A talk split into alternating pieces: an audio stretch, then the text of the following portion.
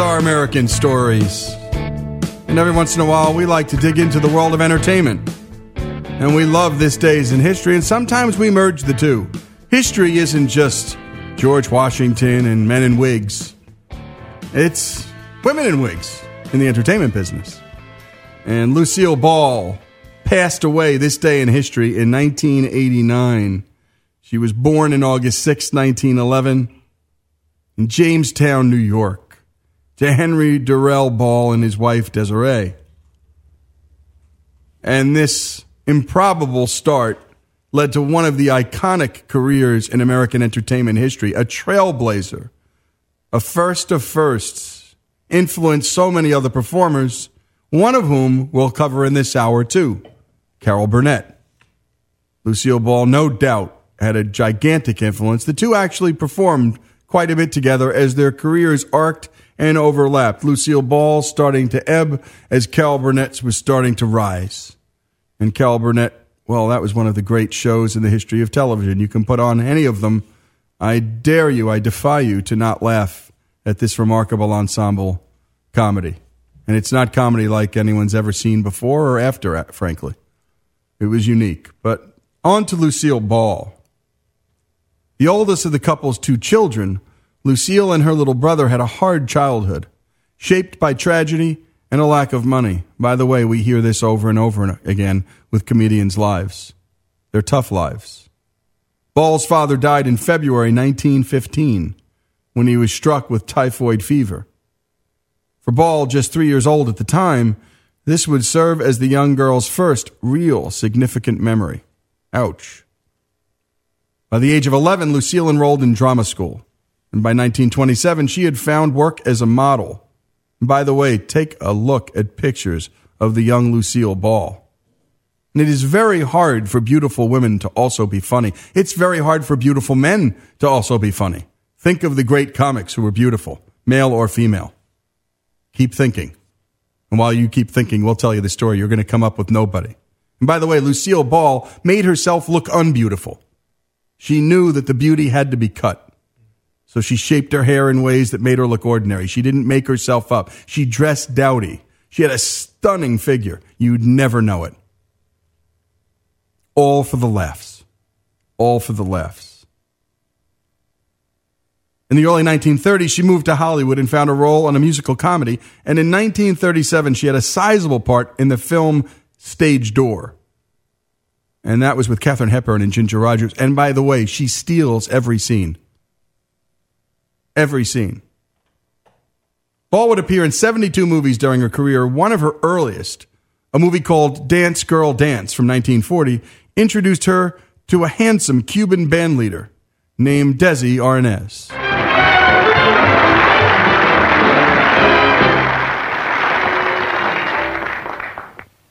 I am just a sweet young thing of 22. or oh, so. I never think to smoke or drink. My life is one long. What? No. I finished at Miss Sniffing School, a model debutante.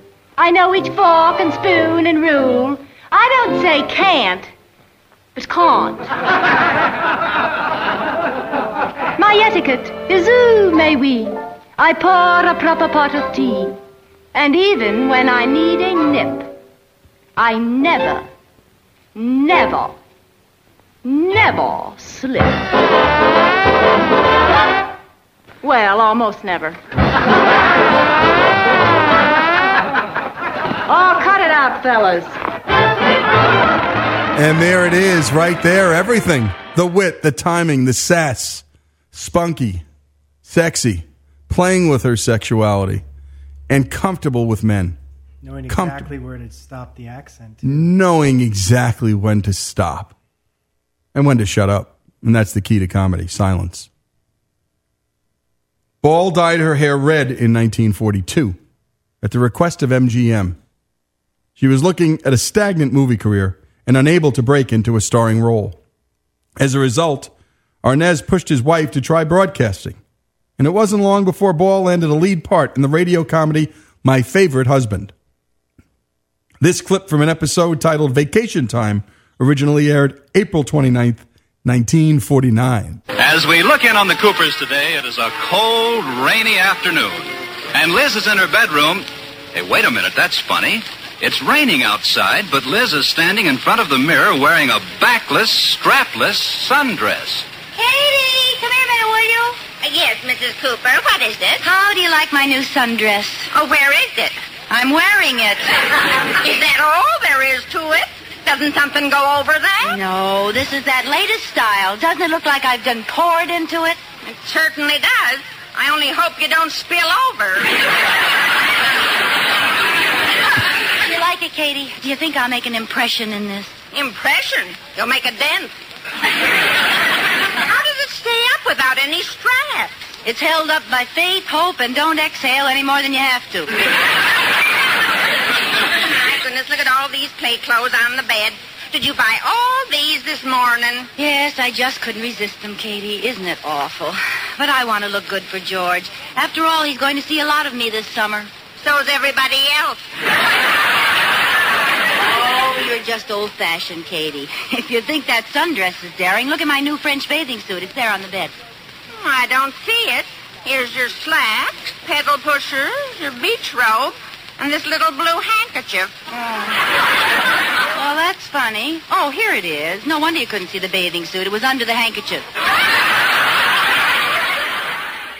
And there you had it. My favorite husband caught the attention of CBS executives who wanted her to recreate something like it on the small screen. And by the way, it was just the beginning of television. Good luck and serendipity have so much to do in life. But she didn't quit when she was having a problem. She tried something new. Ball, though, insisted it include her real life husband, something the network wasn't interested in at all. So Ball walked away, and with Desi, they put together an I Love Lucy like vaudeville act and took it on the road. Success soon greeted the pair, so too did a contract from CBS. More on this day in history. Lucille Ball passed away.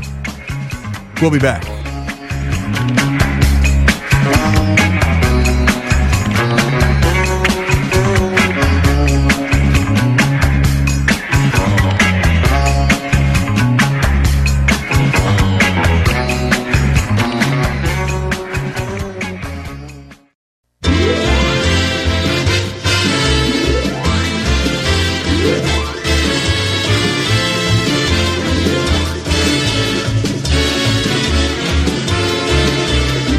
Is Lee Habib, and it's This Day in History Time, brought to you as always by Hillsdale College.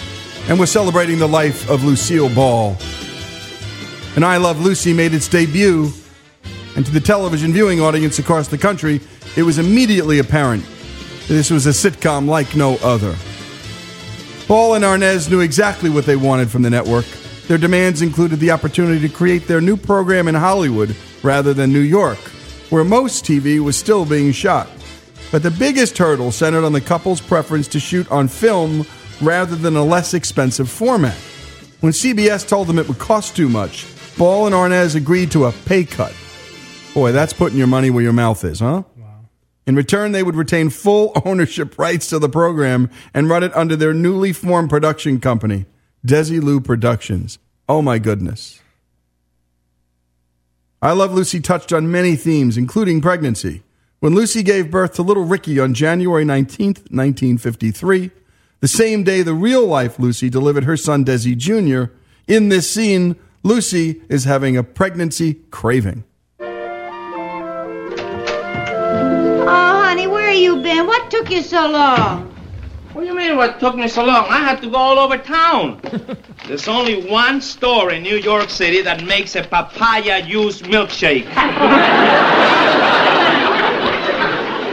Oh, thank you. Mmm. Oh. Did you get the dill pickle?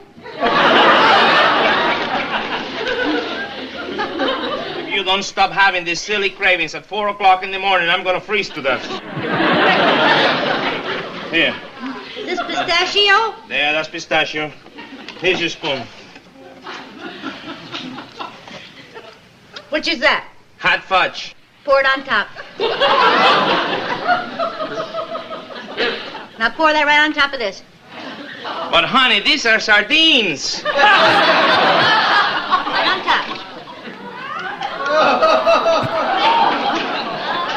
Oh, boy.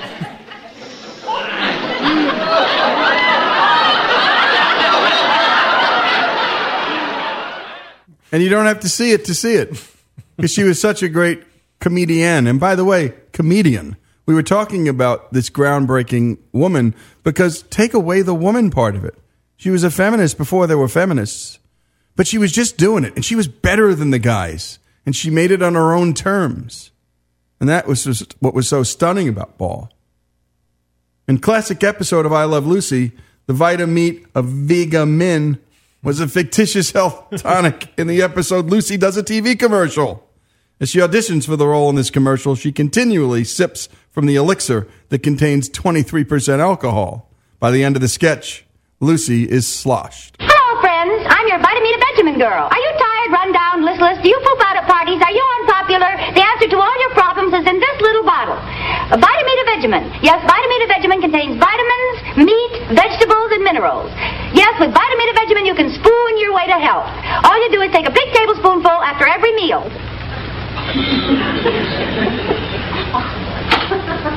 It's so tasty, too. Tastes just like candy. Well, I'm your vitamin piggyback girl. Are you tired of run down and listless? Do you pop out at parties? It's so tasty, too. As the title of the show indicated, Lucy was the star, and listen to what she just did. Fun, silly, made herself look ridiculous, at ease with humiliating herself for a laugh. While she could at times downplay her hard work, she was a perfectionist. Contrary to perception, rarely was anything ad libbed. It was routine for the actress to spend hours rehearsing her antics and facial expressions, and her groundbreaking work in comedy paved the way for Mary Tyler Moore, Penny Marshall, Carol Burnett, and Cybill Shepherd.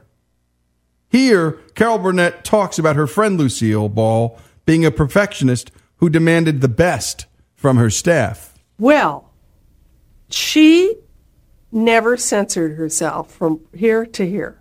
Whatever she said, she was thinking, and it came out. And sometimes you'd think, whew, she's a little like she'll say, What's that light up there for? What are you doing with the light?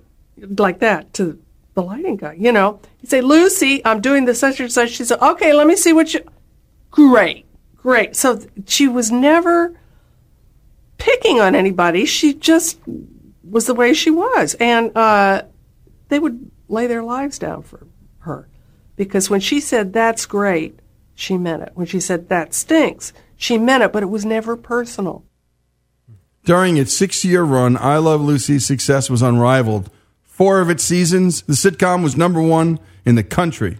In 1953, the program captured unheard of 63.7 audience share, which included a 71.1 rating for the episode that featured Little, Little Ricky's birth, a turnout that surpassed the television audience for President Eisenhower's inauguration ceremonies. That's crazy. While the show ended in 1957, Desilu Productions continued on, producing more television hits like Our Miss Brooks, Make Room for Daddy, The Dick Van Dyke Show, The Untouchables, Star Trek, and Mission Impossible. Not bad. In 1960, Ball and Arnaz divorced. Two years later, Ball bought out her former husband and took over Desilu Productions, making her the first woman to run a major television production studio. Wow. She eventually sold the company to Gulf and Western in 1967 for $17 million. Here's Lucille on The Johnny Carson Show back in 1969. Her and Johnny talk about how much the television world had changed up to that point. You're not getting tired of doing television, are you? Didn't you get to No. the point once where you were going to quit and says, uh, No, I never got to a point where I was going to quit. I've been on 18 years. no, not 18 years. Yes, 18 years. That's incredible.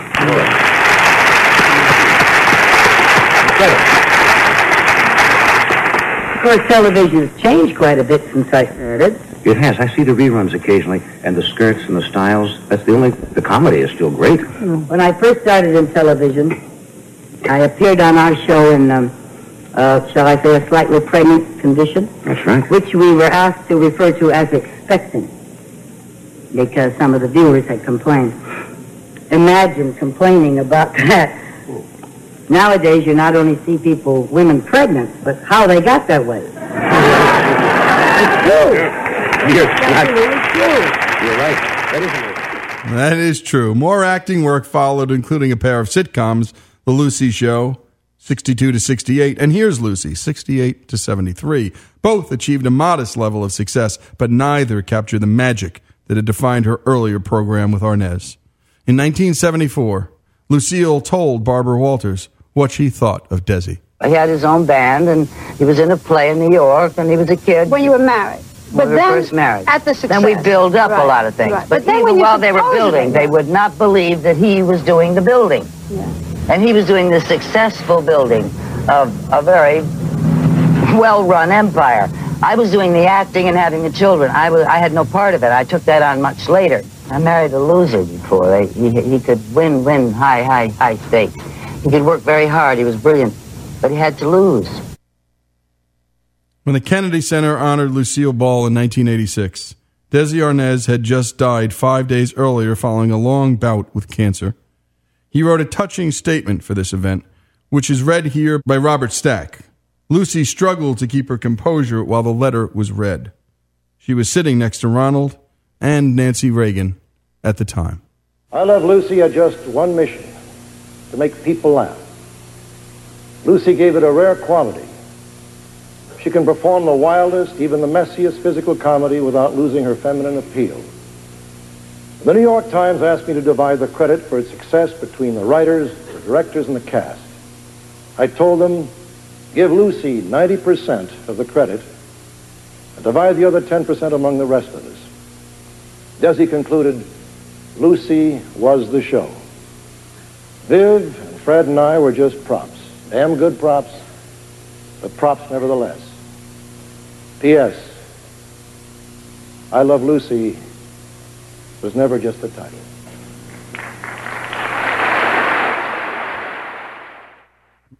And Lucille, on April 26, 1989, died. Carol Burnett remembers the first time she met her hero. First time I met Lucy was uh, when I was in an off Broadway show called Once Upon a Mattress, and this was on the second night after we opened. I can still remember the date. It was May 12th, 1959. I thought I had recovered from my opening night nerves, but I really became a total wreck when the word came backstage that Lucille Ball was in the audience. Well, somehow I managed to cover my jitters, and I fooled everybody, except Lucy. After the show, she came backstage and she sat with me for nearly an hour, and by the time she left, I was completely calmed down. This is Lee Habib, and on the day Lucille Ball died, Carol Burnett was actually born on the same day. When we come back, Carol Burnett's life, this day in history. This is our American Stories.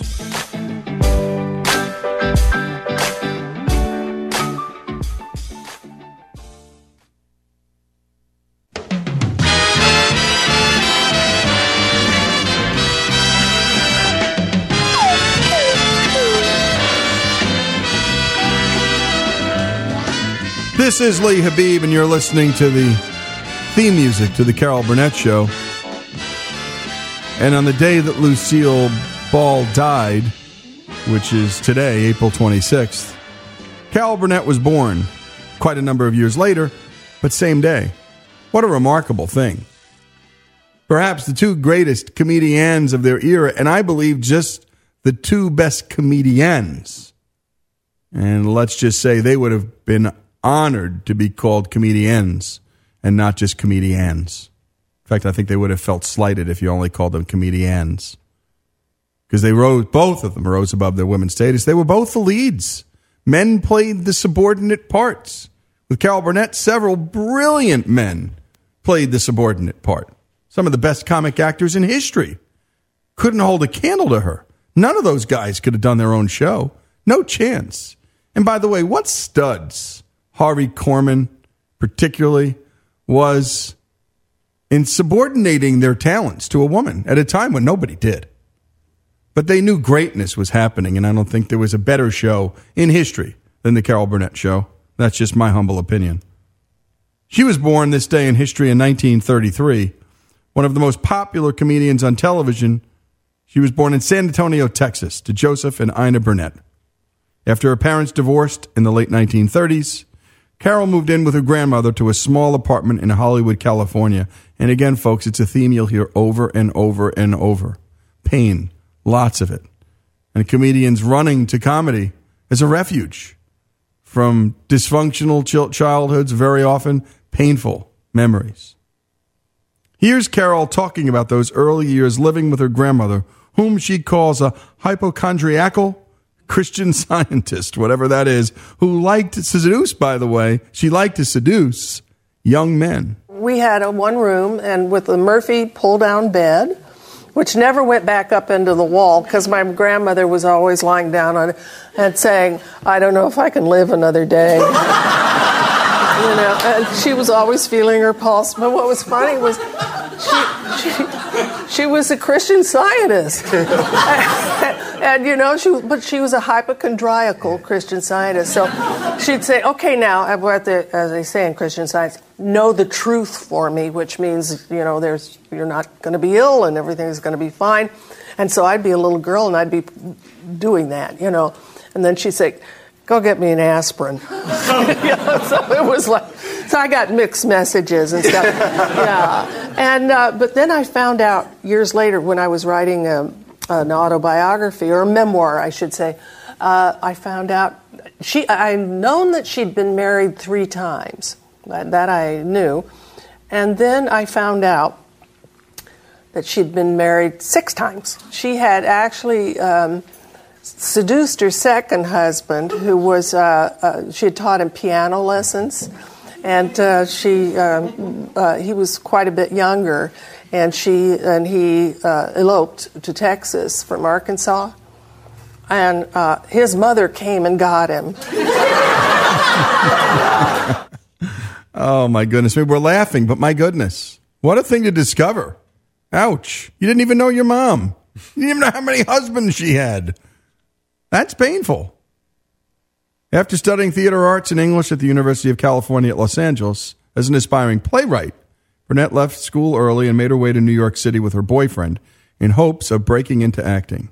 She made her first TV appearance in the early 1950s with a short stint on a children's TV program. Soon after, she began co starring with Buddy Hackett on the sitcom Stanley, and that's 1956 to 7. And in 59, Burnett became a regular on The Garry Moore Show.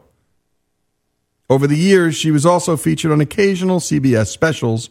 Already a popular performer, she got her own comedy variety show, The Carol Burnett Show, in 1967. In addition to Burnett, the cast consisted of Vicki Lawrence, Harvey Korman, Lyle Waggoner, Tim Conway, and Dick Van Dyke. In a recent interview, Carol told Seth Meyers how she got the Carol Burnett show on the air after she was told that variety shows were a man's game. I had a peculiar contract with uh, CBS. It was a 10 year contract. And uh, within the first five years, there was a clause, a wonderful clause, that said that if I wanted to do a one hour variety show, within the first five years, they would have to put it on, Wow. whether they wanted to or not. That's And- a good. You had a good lawyer. I sure did. Yeah. And- and- but you know, I, I never thought I would want to do it and, and until about the last week of the fifth year. Uh huh. We just bought a house in California. We put a down payment on it, and I had not been employed that much. Got it. Yeah, and I said, you know what? Maybe we'd better uh, push that button, you know.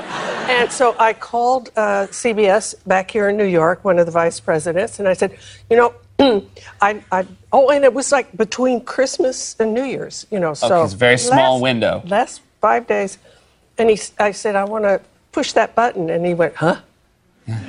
he had totally, they'd totally forgotten about it. Oh wow. And they uh, got a bunch of lawyers out of uh, Christmas parties that night.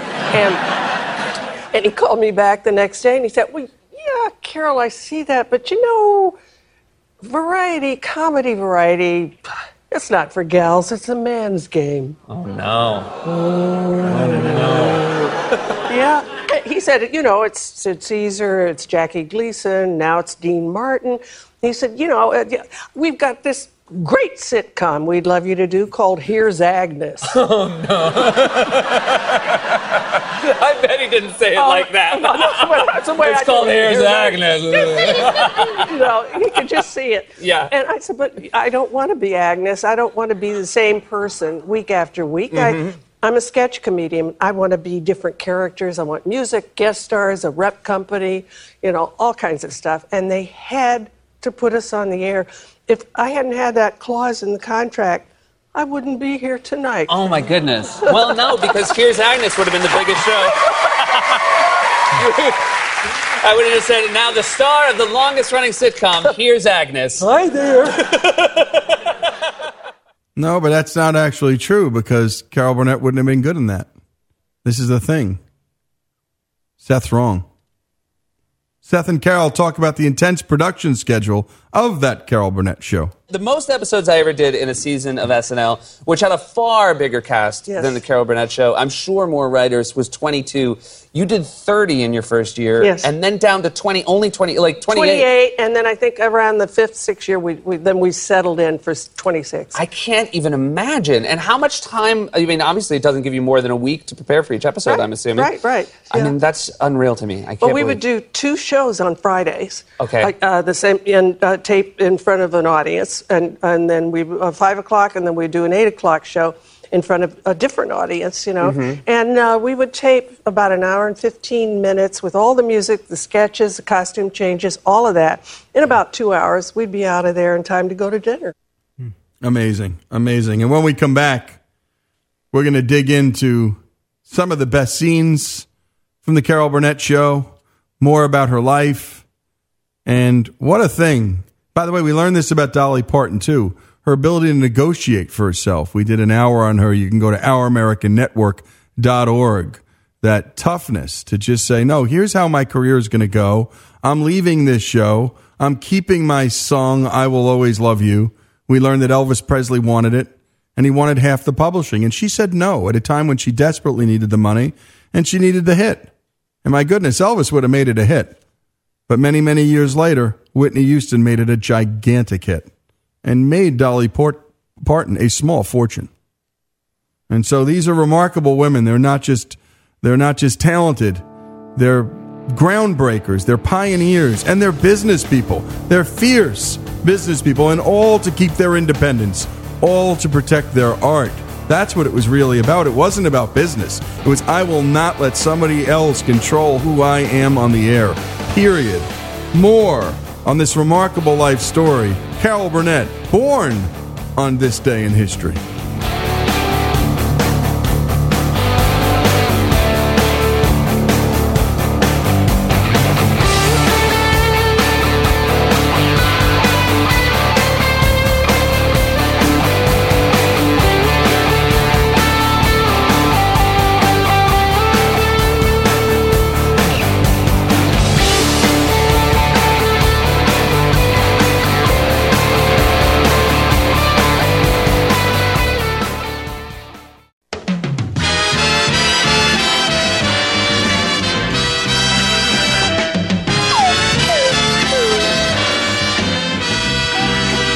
Is Lee Habib, and this is Our American Stories, the life of Carol Burnett. We just did the life of Lucille Ball, born and died, both of them on the same day. Ball died on this day in history, and Carol Burnett was born. And let's take you to the beginning of the very first Carol Burnett show, which originally aired on September 11th, 1967. She breaks the fourth wall. She does something no one else had ever done before in television. She actually takes a few questions from the audience which he turned into a stand up routine. CBS presents this program in color. Welcome to our, our first show that we're doing. I'm real excited and very, very happy that you're all with us tonight. Looks like we got a nice full group. Uh, could you bump up the lights so I could see? Oh! Gorgeous. While we're uh, getting ready back there to, b- before the opening number, I just uh, thought it'd be nice to come out and chat and get to know you, and you get to know me and everything before we start. So, if you have any questions at all you'd like to ask, don't hesitate to uh, ask. Anything at all you want you want to know about the show or who's on or uh, what? Yes, sir.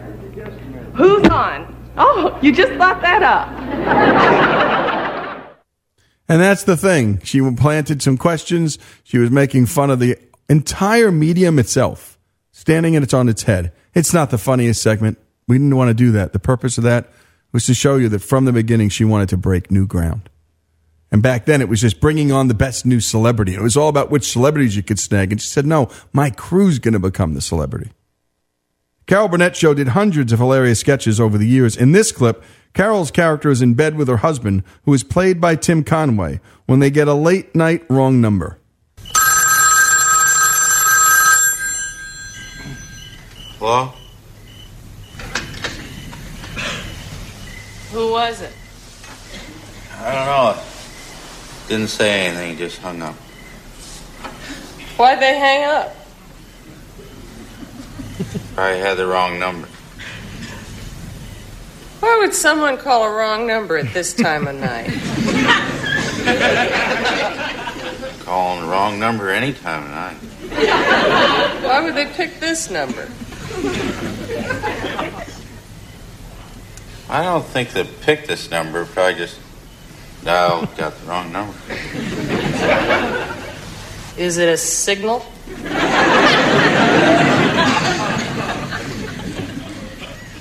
What a signal? Your friend that called. He's not my friend. He's not? No. But you said they didn't say anything. They didn't. Then how do you know it's a he? I don't. But you just said, he's not my friend. We, uh, it's just a figure of speech when you say that. See, I, I well, what I should have said was, whoever it was, didn't say anything. And why didn't you say that? I don't know. I wish I would have. By the way, if you've ever dated or known or have a family member who's a paranoid, that is what it sounds like. And Burnett would play all these different characters oh, and slip in and out of them. That sketch went on for another seven minutes. It Oh. just kept going and Oh. going. What great actors. what great actors. In November 1976, the series' 10th year, the Carol Burnett Show presented its ultimate classic sketch, Went with the Wind, a takeoff on the 1939 film Gone with the Wind, which had aired for the first time that month on NBC the week before. Carol reflects on how it all came together and nearly tore her apart physically. Gone with the Wind was going to be shown in its entirety. So I went to the writers and I said, you know, uh, we should do a takeoff on that and say, is it- if for those of you who can't sit for four hours and watch Gone with the Wind, here's here's our version. Remember me, Miss Starlet? Oh, Joe, my goodness, I thought you jumped off the Tallahatchie Bridge. And so, two of our young writers, he had done his thesis in college on Gone with the Wind. So he knew every scene. So they put together this 20 minutes of, I think, brilliant writing. When Harvey says, I love that dress, his gown is gorgeous, and I say, I saw it in the window and I just couldn't resist it, it was a brilliant line. That, that, that gown is gorgeous. Thank you. I saw it in the window and I just couldn't resist it. Where you I really fell down those stairs nine times that day because we did because I, I fall down three times in the sketch. But we did a rehearsal in the morning, a dress rehearsal in front of an audience in the afternoon, and then the air show. So that's nine times I tumble down those stairs. And that's the thing. And again, we got back to the meticulous nature of Lucille Ball. Trust me, this was one hardworking person too. There's a tremendous piece on PBS on on Carol Burnett and the work ethos of her and her crew. And they didn't wing it. They they ultimately did live performance, but boy did they practice. Here's another clip from The Burnett Show where they tackle the subject of political correctness within television production. One of the most difficult things about doing a weekly television show is making sure that you don't offend anybody. And that's really kind of hard because there's so many di- different people from different walks of life and various ethnic groups watching the show that, that we really have to be very careful.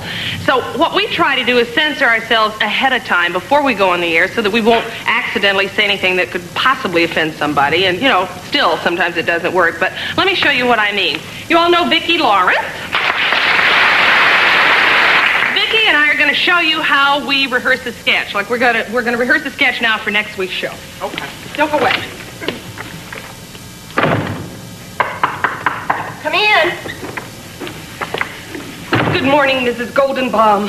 Uh, hold it, Carol. Uh, Yeah. That name is a little Jewish. Oh, uh, that voice is our director, Dave Powers. Yeah, Dave.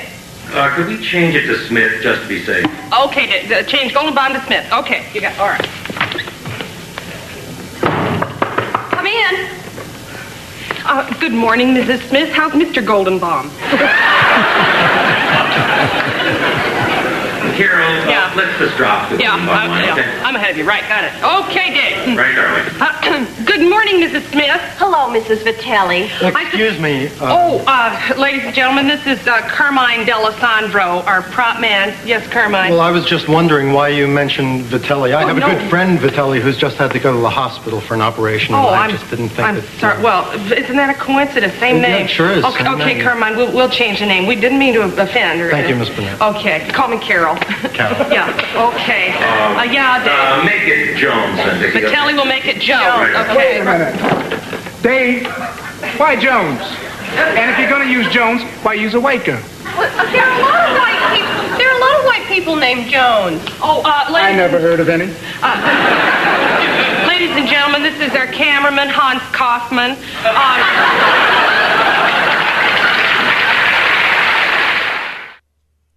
And you know, groundbreaking then. I'd love to hear her do it today. Oh my goodness, how much more fun that episode could be.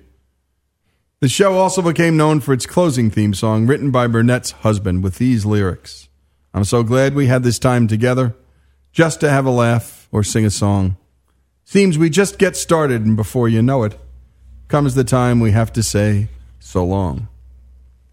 From its original broadcast, March 29, 1978, here are the final minutes of The Carol Burnett Show.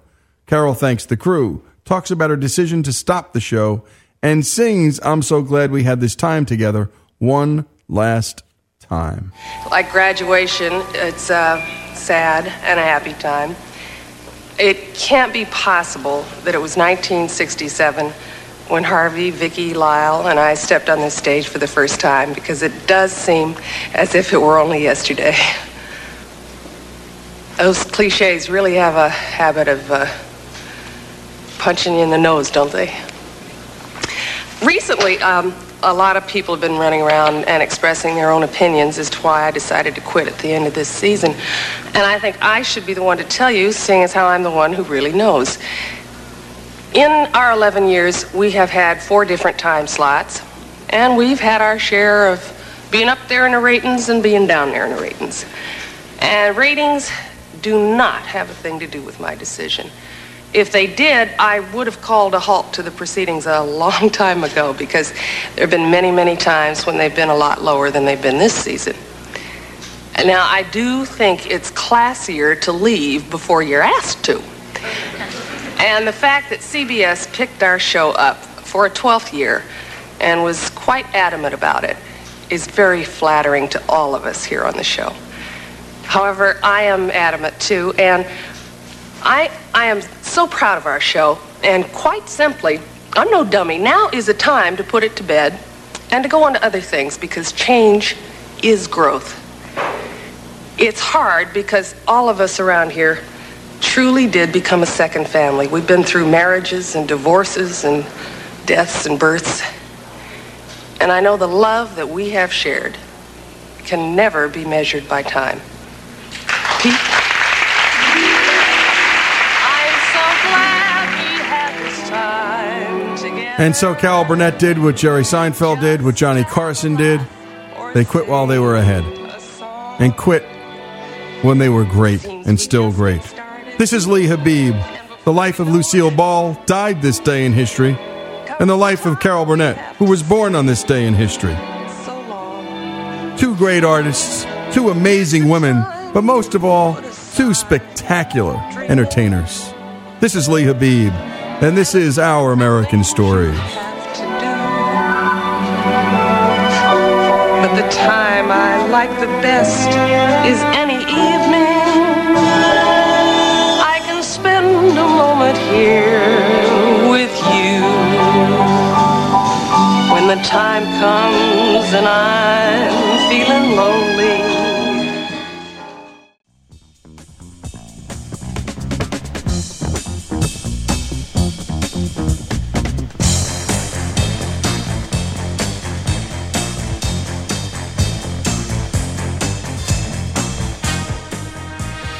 This is Our American Stories, and it's time for the McClellan Files, where we go deep inside the life of Bob McClellan, someone that you don't know, but whose life and whose voice you're sure to be captivated by. And today, Bob recalls one particular day during his 13 week stay in Marine boot camp.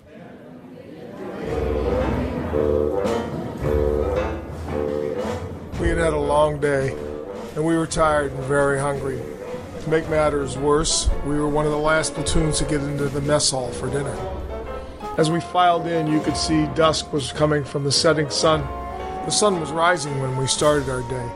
After heaping my tray with all the food I could, I stood at attention along the table and waited for the command to sit and eat. Sergeant Calvert hollered in his deep and gravelly voice, Brother, sit and our butts hit the chair. Get up, he said. Get back to attention. Let's try that again. All I could think about was, oh God, just let's get going here, man. It's, it's time to eat. I just wanted to eat. He said, I want to hear one sound of 80 butts hitting the seat, not 80. But hey, seats.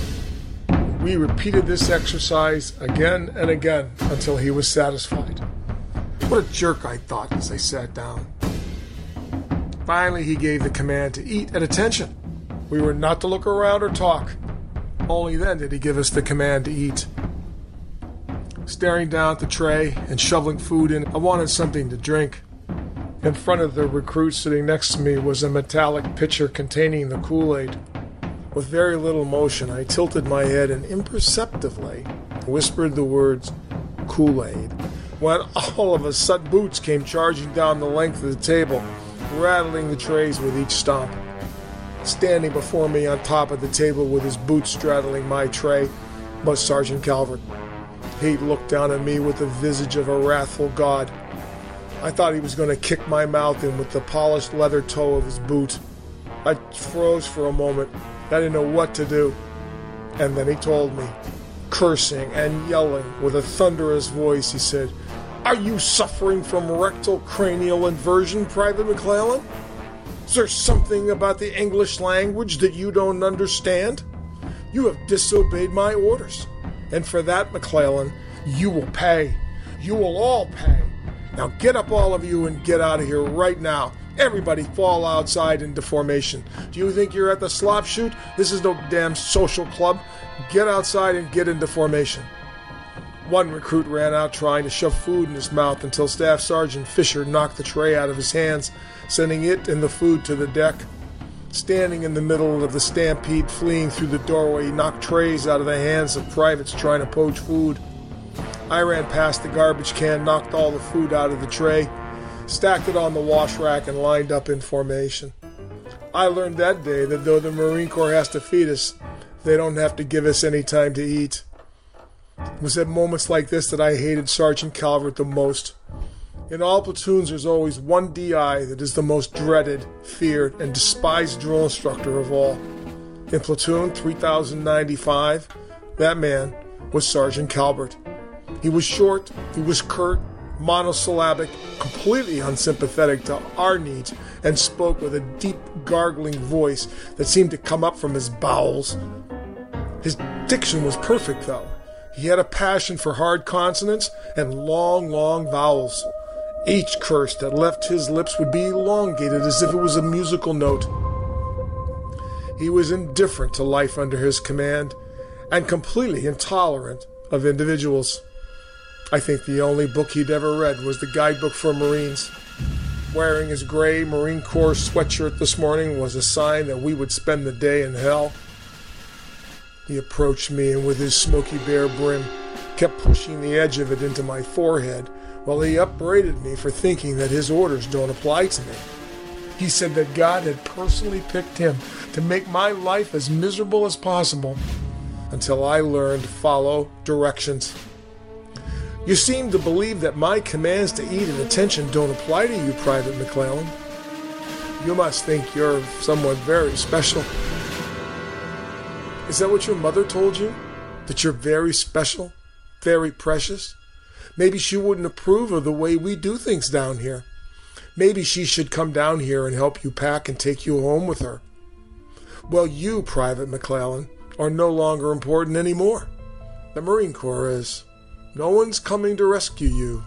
You asked to be here. We didn't ask you to come here. We didn't ask you to join. You will regret your attitude. Looking up to my face, the bill of his Smokey Bear kept tapping the bridge of my nose with its edge while he stuttered and screamed curses at me.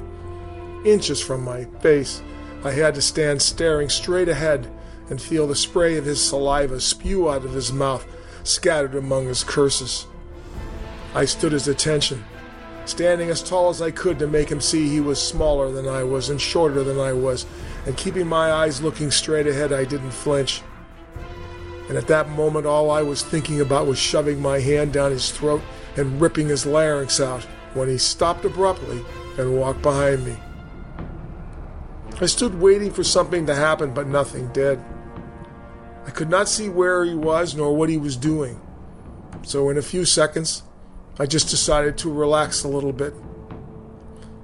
And within seconds of that, I could feel his breath coarsely whispering into my ear from behind me. With his lips barely touching my earlobe, he cooed, You don't like me, do you, McClellan? I think you hate me. I think you hate me, don't you, Private McClellan? No, sir, I shouted in protest. He whispered, To me, it breaks my heart to know that you're upset with me, Private McClellan. I thought we'd be good friends down here, you and me. Maybe you disapprove of my instructions. Am I hurting your feelings, Private McClellan? Are you going to write and tell your mother?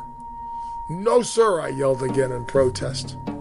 Coming around from behind me, he once again pushed that brim into my forehead, and inches from my eyes, he said, I can see right now, Private, you are thinking of how much you would like to hurt me, aren't you?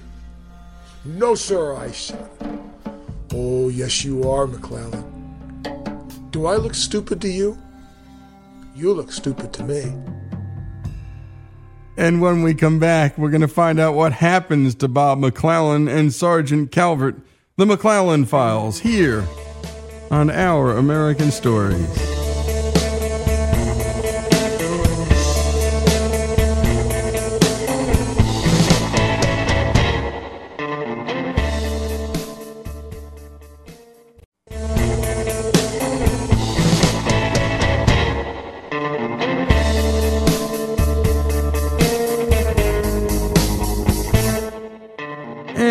Return to Bob McClellan's story about his Marine drill instructor, Sergeant Calvert, who made his life at Marine boot camp a living hell. I think you're a real dumb shit, Private. So let me make something real clear to you. Anytime you want a piece of me, you go for it. Look around first before you do and say goodbye to the world you knew. Because if you ever raise your hand towards me, you will never leave this base. With his voice rising louder and louder with every syllable, he hollered, I will break you like an egg. And after I'm done with you, I'll keep rotating your ass back for as long as it is necessary. Then, widening his eyes, he looked through me, saying, And you will never, ever, ever leave here. Do you understand me, Private? Yes, sir, I answered. I wanted to get under his skin in the worst way. But I knew I'd pay a terrible price for such foolishness. Boot camp is designed to ensure recruits are never right and never win. There is no victory here. My best outcome would be to survive it and head somewhere else. So I just took it. Standing in platoon formation, he ordered us to right face. He said we were going to go on a little run to help us digest our meals. He didn't want us to get fat and lazy and ruin our figure in a Marine Corps uniform. I was up front since I was one of the taller recruits, and up till now my wrestling experience kept me up with the challenge of conditioning. We headed out across the base down the road to the Naval Training Center at the end of the San Diego airport. When we turned onto this road, I knew he had lied to us. Passing by the Naval Training Center, we had to suffer the indignation of seeing sailors smoking, eating candy bars, drinking cokes, and hollering insults at us. As we ran by in a cloud of dust, they gathered along the fence, yelling to us about how stupid we looked and what a bunch of dumbasses we were to join the Corps. At that moment, I thought maybe my father was right. I might have been a lot happier in the Navy. The sun was almost gone, and in the dim light, we meandered along every road on the base as fatigue began to take its toll. I could hear men behind me gasping for air. My own chest was heaving from breathing deeply to get as much air into my blood as possible. My head tilted forward and my shoulders started to slouch. My legs were tired, and I was running out of gas. Soon, a couple men fell out to vomit their partially digested dinner, while a couple others just collapsed and sat down alongside the road. One was crying. For every man who fell, two recruits had to fall out, help him up, and carry him if necessary. Marines leave no man behind, and we will finish with everyone in the platoon returning, dead or alive, or we will do this all night. Sergeant Calvert? Oh, he was impeccably dressed in his starch utilities, showing no sign of fatigue or perspiration. He continued running, leaving a trail of recruits on the road behind him, with Sergeant Fisher kicking the behinds of the slackers to get off their butts and get back into the platoon. To inspire us, Sergeant Calvert called for a song whose rhythmic chant would sing out to all that Platoon 3095 was coming to an obstacle course near you. To instill pride in us, we sang, If I die in a combat zone, box me up and send me home.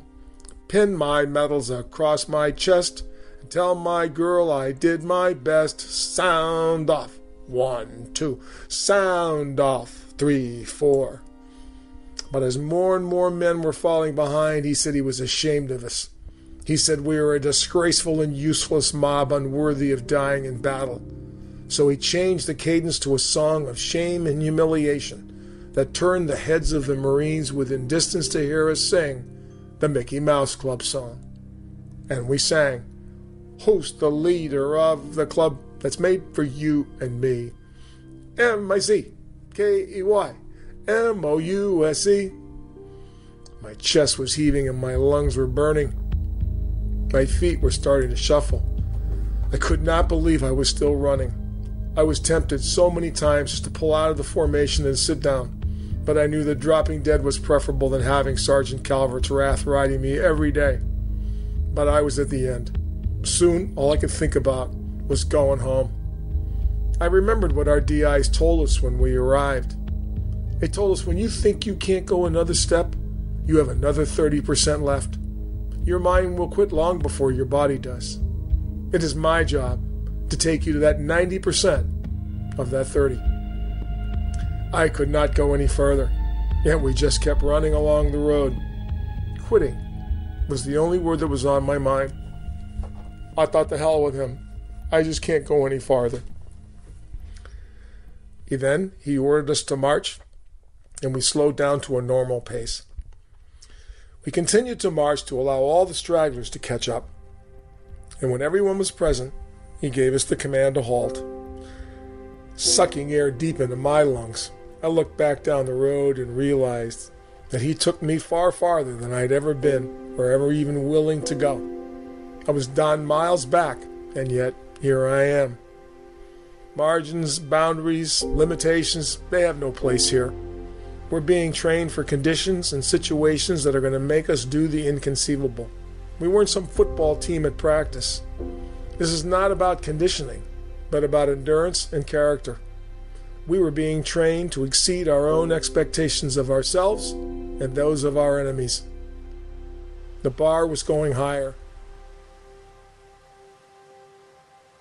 My clothes were soaked with perspiration. I looked like I'd been standing in the rain. There was not a dry spot on my body. Calling us to attention, he stood in front of us, and looking past him, I recognized the sand pits. Oh, Jesus Christ. He's not serious. I thought he's not going to make us do this tonight after all he's put us through.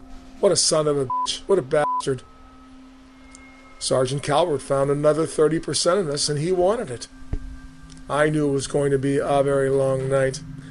I think, after a little run like that, you people could use some time at the beach. So we're going to play some games in the sand. You probably want to drink beer and play volleyball.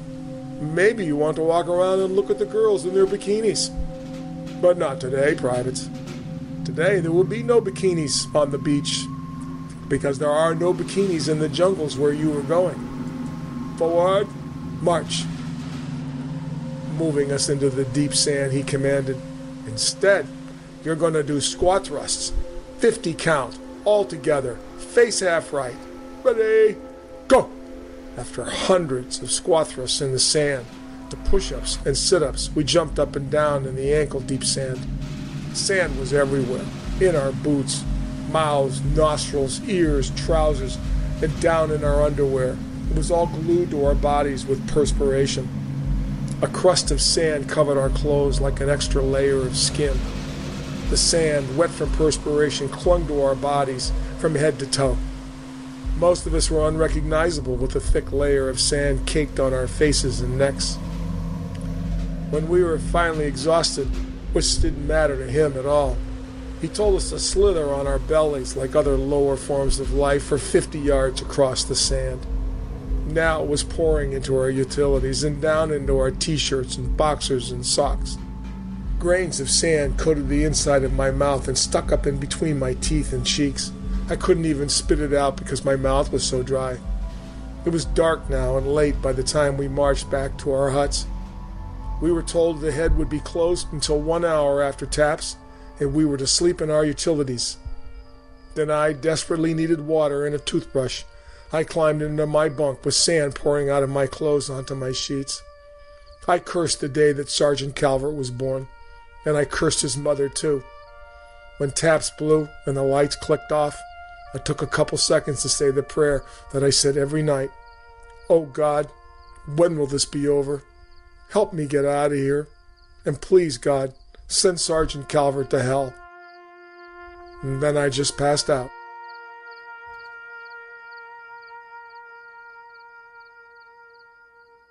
And what storytelling, folks? And that's Bob McClellan and the McClellan Files. Go to ouramericannetwork and .org and look it up, and you'll see all of his work there. And you can pick up great stories in the middle.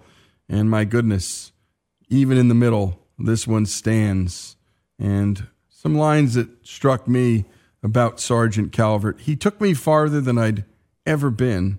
This is not about conditioning, but endurance and character. And we were being trained to go beyond our expectations and our enemies. And how it ended. I cursed the day Sergeant Calvert was born. I cursed him. I cursed his mother, too.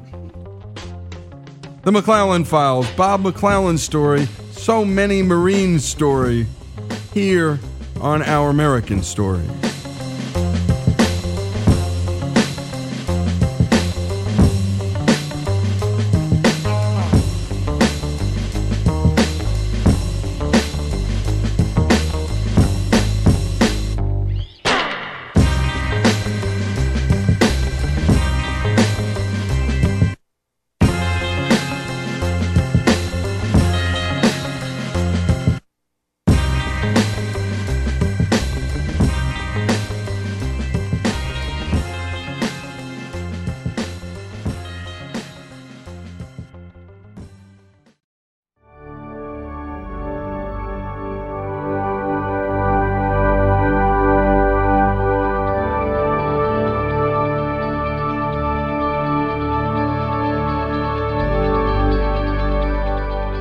Is Our American Stories, and Dr. Rick Rigsby is a San Francisco Bay Area native, an award winning TV journalist. He followed his six year television news career with a six year graduate school stint, culminating with a PhD from the University of Oregon. Graduate school was followed by two decades as a college professor, the last 14 years at Texas A&M University, where Rick also served as character coach and chaplain for the Aggies football team. Dr. Rigsby is the author of Lessons from a Third Grade Dropout, the story of timeless common sense wisdom learned from his father. He was invited to speak at the California State University Maritime Commencement in Northern California. Parts of his speech have since gone viral, and you will understand why in a minute, but some of the greatest parts were left out. Not today. Let's begin with Rigsby's opening remarks. I won't be long. We have a lot of activities. Some of them will go into the late hours of the night. But I come from a predominantly black family. I don't know if y'all can tell that or not. And I happen to be an ordained minister. Now, that's a lethal combination when it comes to time. Give Big Daddy some chicken wings, I'll talk to you all day long. Mm-hmm. Yes, sir. But in the words of King Henry VIII, as he spoke to each of his six wives, I won't keep you long, but.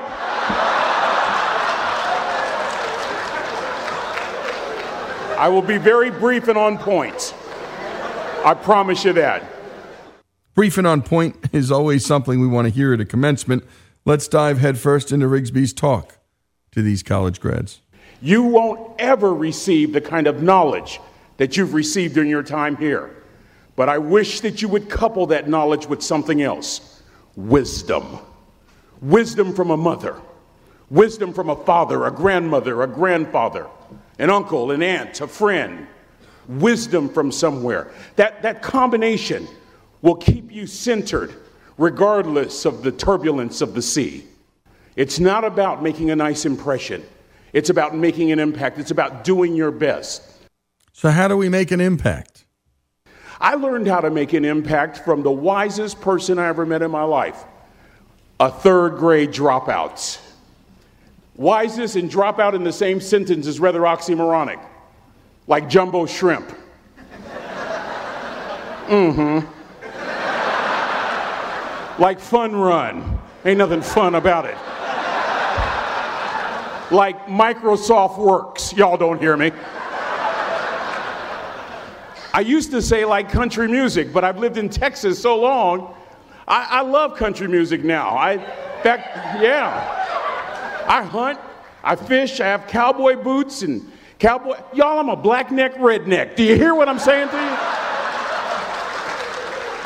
No longer oxymoronic for me to say country music. And it's not oxymoronic for me to say third grade and dropout.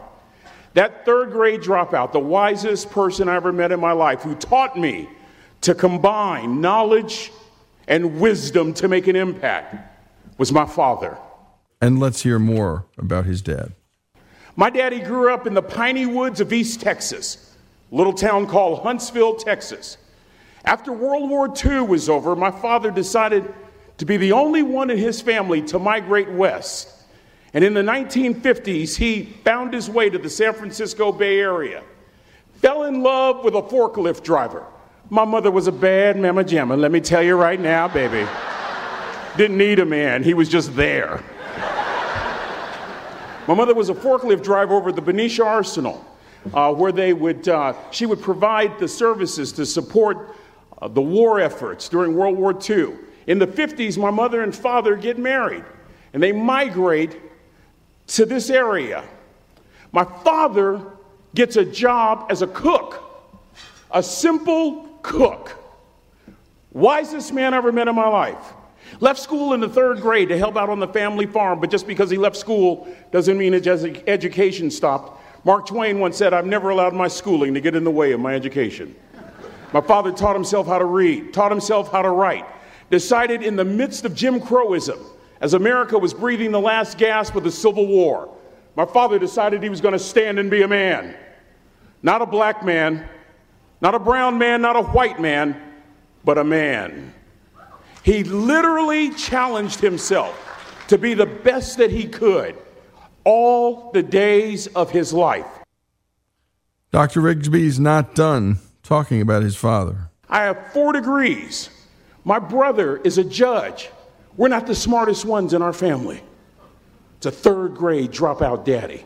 A, third grade dropout daddy who was quoting Michelangelo when he was a cook at Cal Maritime, saying to us, Boys, I won't have a problem if you aim high and miss, but I'm going to have a real issue if you aim low and hit. A country mother quoting Henry Ford, saying, If you think you can or if you think you can't, you're right. I learned that from a third grade drop. Simple lessons. Lessons like these son, don't judge people. Son, I've worked at Cal Maritime. You know, I've been all over the world. I've seen good and bad in every shade. Don't judge people. The tendency of a person is to walk away from somebody that's different from them.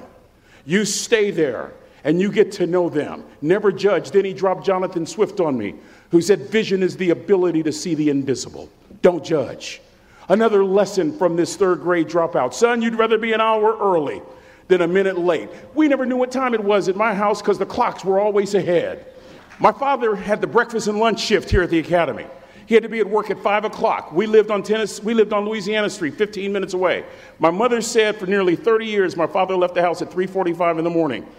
One day she asked him, Why, Daddy? He said, Maybe one of my boys will catch me in the act of excellence. I want to share two things with you. Aristotle said, You are what you repeatedly do.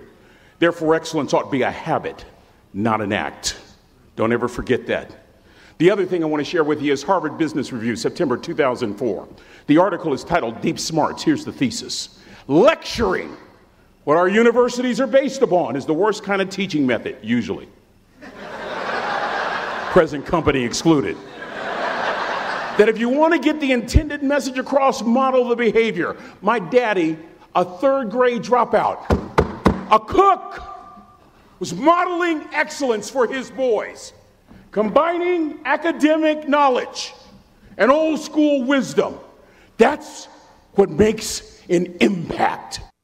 Don't judge, model excellence. Those were lessons one and two. It's time for lesson three from Rick's daddy. Lesson number three be kind to people. He always told us kind deeds are never lost. I get to do a lot of NFL chapels. You see some amazing things with those National Football League players. You see guys that can bench press 200, 300 pounds 20 times. You see folks that are huge that can run like a deer. You see folks from a flat footed position jump 40 inches, 40 inch vertical leap. I even saw a white guy do it once. But the point.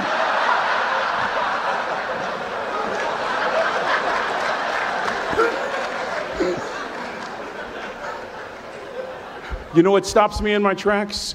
When I see one of those rich folks show kindness.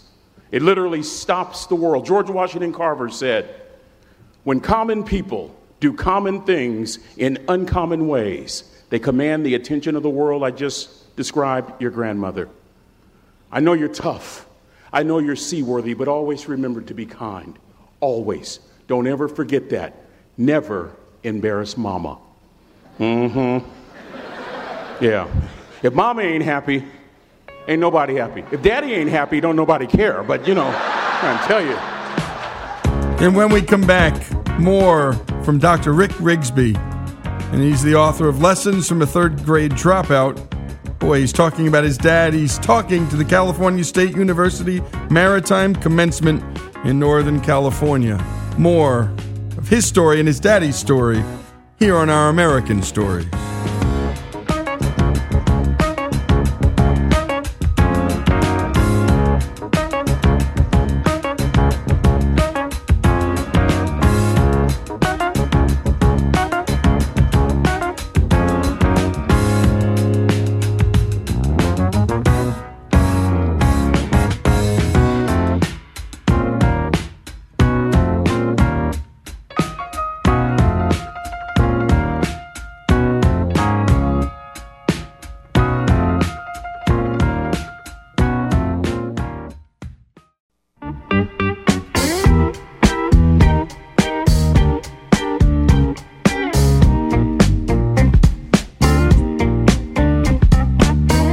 Is Lee Habib, and this is Our American Stories. And we return to Dr. Rick Rigsby's lessons from a third grade dropout commencement speech at Cal State University Maritime. And by the way, we do commencement speeches during the season, but also all year round because so many good commencement speeches are floating out there. We occasionally even do really terrible ones too. But let's return to Rigsby's.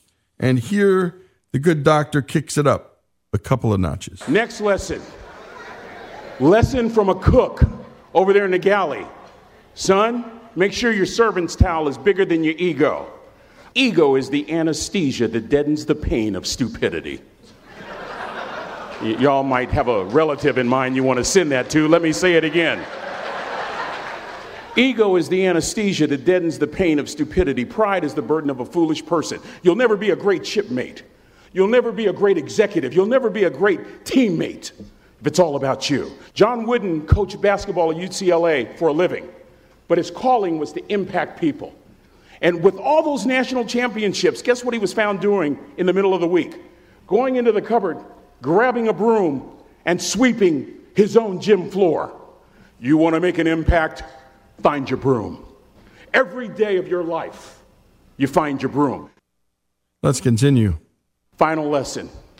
Son, if you're going to do a job, do it right.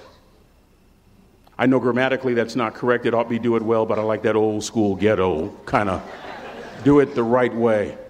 I'm thinking about a little boy in Los Angeles. All he wants to do is play Little League Baseball. His mother can't even afford to buy him a glove. And he eventually plays Little League, and he's really good. And he's so good he gets a scholarship to Cal Poly San Luis Obispo. And he's so good he gets drafted by the San Diego Padres. And he's so good he helps the St. Louis Cardinals win a World Series. And 12 years ago, when Ozzie Smith walked into the Hall of Fame, he said during his induction speech, and in part I quote word for word, he said, I've always been told how average I can be. But I want to tell you something. I stand here before you, before all of these people, not listening to those words, but telling myself every single day to be the best that I can be. Good enough isn't good enough if it can be better, and better isn't good enough if it can be best. Rigsby concludes this last lesson with a story. Back in the 70s, to help me make this point, let me introduce you to someone. I met the finest woman I'd ever met in my life. Mm hmm. Back in my day, we'd have called her a brick house. I was going to that great academic institution in the north, Chico State. Y'all don't know what I'm talking about. Probably studying really hard. Let me just put it to you like this I, I haven't always been a preacher, if you understand what I'm saying. This woman was the finest woman I'd ever seen in my life. There's just one little problem. Back then, ladies didn't like big old linemen. The blind side hadn't come out yet. they, they like quarterbacks and running backs. Any former quarterbacks or running backs here, raise your hands. Why, a couple of you? Punks. Anyway, so we're at this dance, and I find out her name is Trina Williams from Lompoc, California. And, and we, we're all dancing, and we're, we're just, just excited. And I decide in the middle of dancing with her that I would ask her for her phone number. She, Trina was the first one, Trina was the only woman in college who gave me her real telephone number. the next day, we walked to Baskin and Robbins ice cream parlor. My friends couldn't believe it. This has been 40 years ago, and my friends still can't believe it. We go on a second date, and a third date, and a fourth date. Mm hmm. we drive from Chico to Vallejo so that she could meet my parents. My father meets her. My daddy, my hero, he meets her, pulls me to the side and says, Is she psycho? But anyway, we go together for a year, two years, three years, four years. By now, Trina's a senior in college. I'm still a freshman, but I'm working some things out. I'm so glad I graduated in four terms Nixon, Ford, Carter, Reagan. So now it's, it's, it's time to propose. So I talked to her girlfriends, and it's California, it's in the 70s, so it has to be outside. Have to have a candle, and you have to have, you know, some chocolate. And Listen, I'm from the hood. I had a bottle of Boone's Farm wine. That's what I had. She said yes. That was the key. I married the most beautiful woman I'd ever seen in my life. Y'all ever been to a wedding, and even before the wedding starts, you hear this How in the world? And it was coming from my side of the family.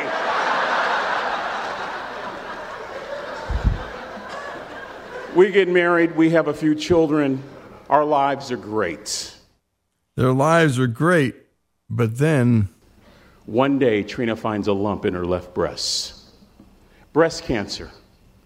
Six years after that diagnosis, me and my two little boys walked up to mommy's casket.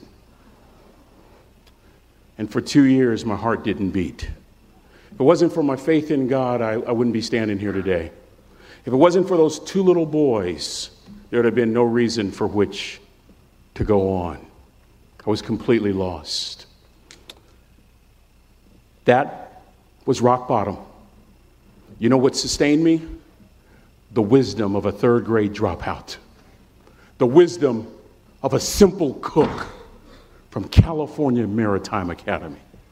We're at the casket in College Station, Texas. I'd never seen my dad cry. Big, strong man. There are several alumni that remember Riggs that are here. We've been sharing stories all weekend. But this time I saw my dad cry. That was his daughter. Trina was his daughter, not his daughter in law. And I'm right behind my father, about to see her for the last time on this earth. And my father shared three words with me that changed my life right there at the casket. It would be the last lesson he would ever teach me. He said, Son, you keep standing. No matter what, you don't give up.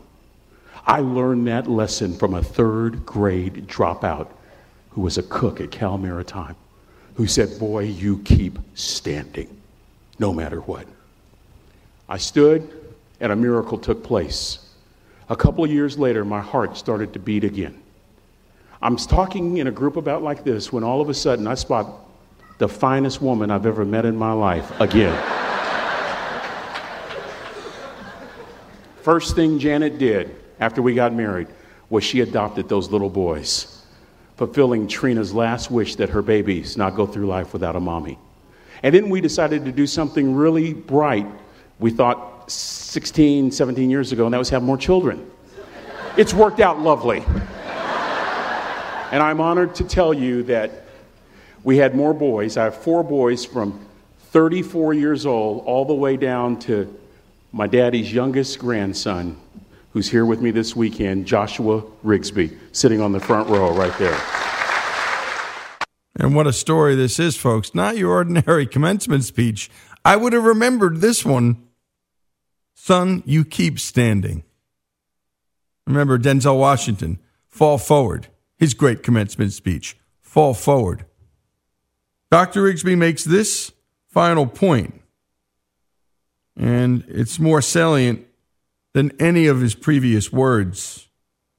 And again, this is a commencement speech at California State University Maritime, and Dr. Rick Rigsby's Lessons from a Third Grade Dropout is, well, it's a book about his dad. Let's take a listen. Let me take you back to two days before Trina died. No hair because of chemotherapy, cadets. A tummy pooched out because of a liver no longer working. She weighed about 75 pounds. I'm in the kitchen so I can keep an eye on her in the family room. She's surrounded by pillows.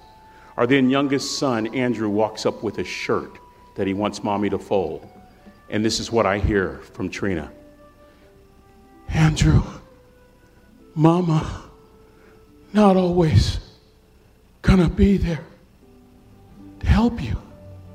She was saying goodbye. And I was so moved, I waited for Andrew to leave and I walked over and I sat next to her on the couch. And as clearly as I'm talking to you today, these were some of her last words to me.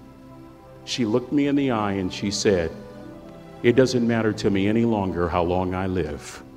What matters to me most is how I live. How you living? How you living? Every day, ask yourself that question how you living? Here's, here's what a cook would suggest that you would not judge, that you would show up early, that you'd be kind, that you'd make sure that that servant's towel is huge and used, that if you're going to do something, you do it the right way. That, that, that cook would tell you this that it's never wrong to do the right thing, that how you do anything is how you do everything. And in that way, you will grow your influence to make an impact. In that way, you will honor all those who have gone before you, who have invested in you. It is with great honor that I say all your life, look in those unlikeliest places for wisdom. Enhance your life every day by seeking that wisdom and asking yourself every night, How am I living? May God richly bless y'all. Thank you for having me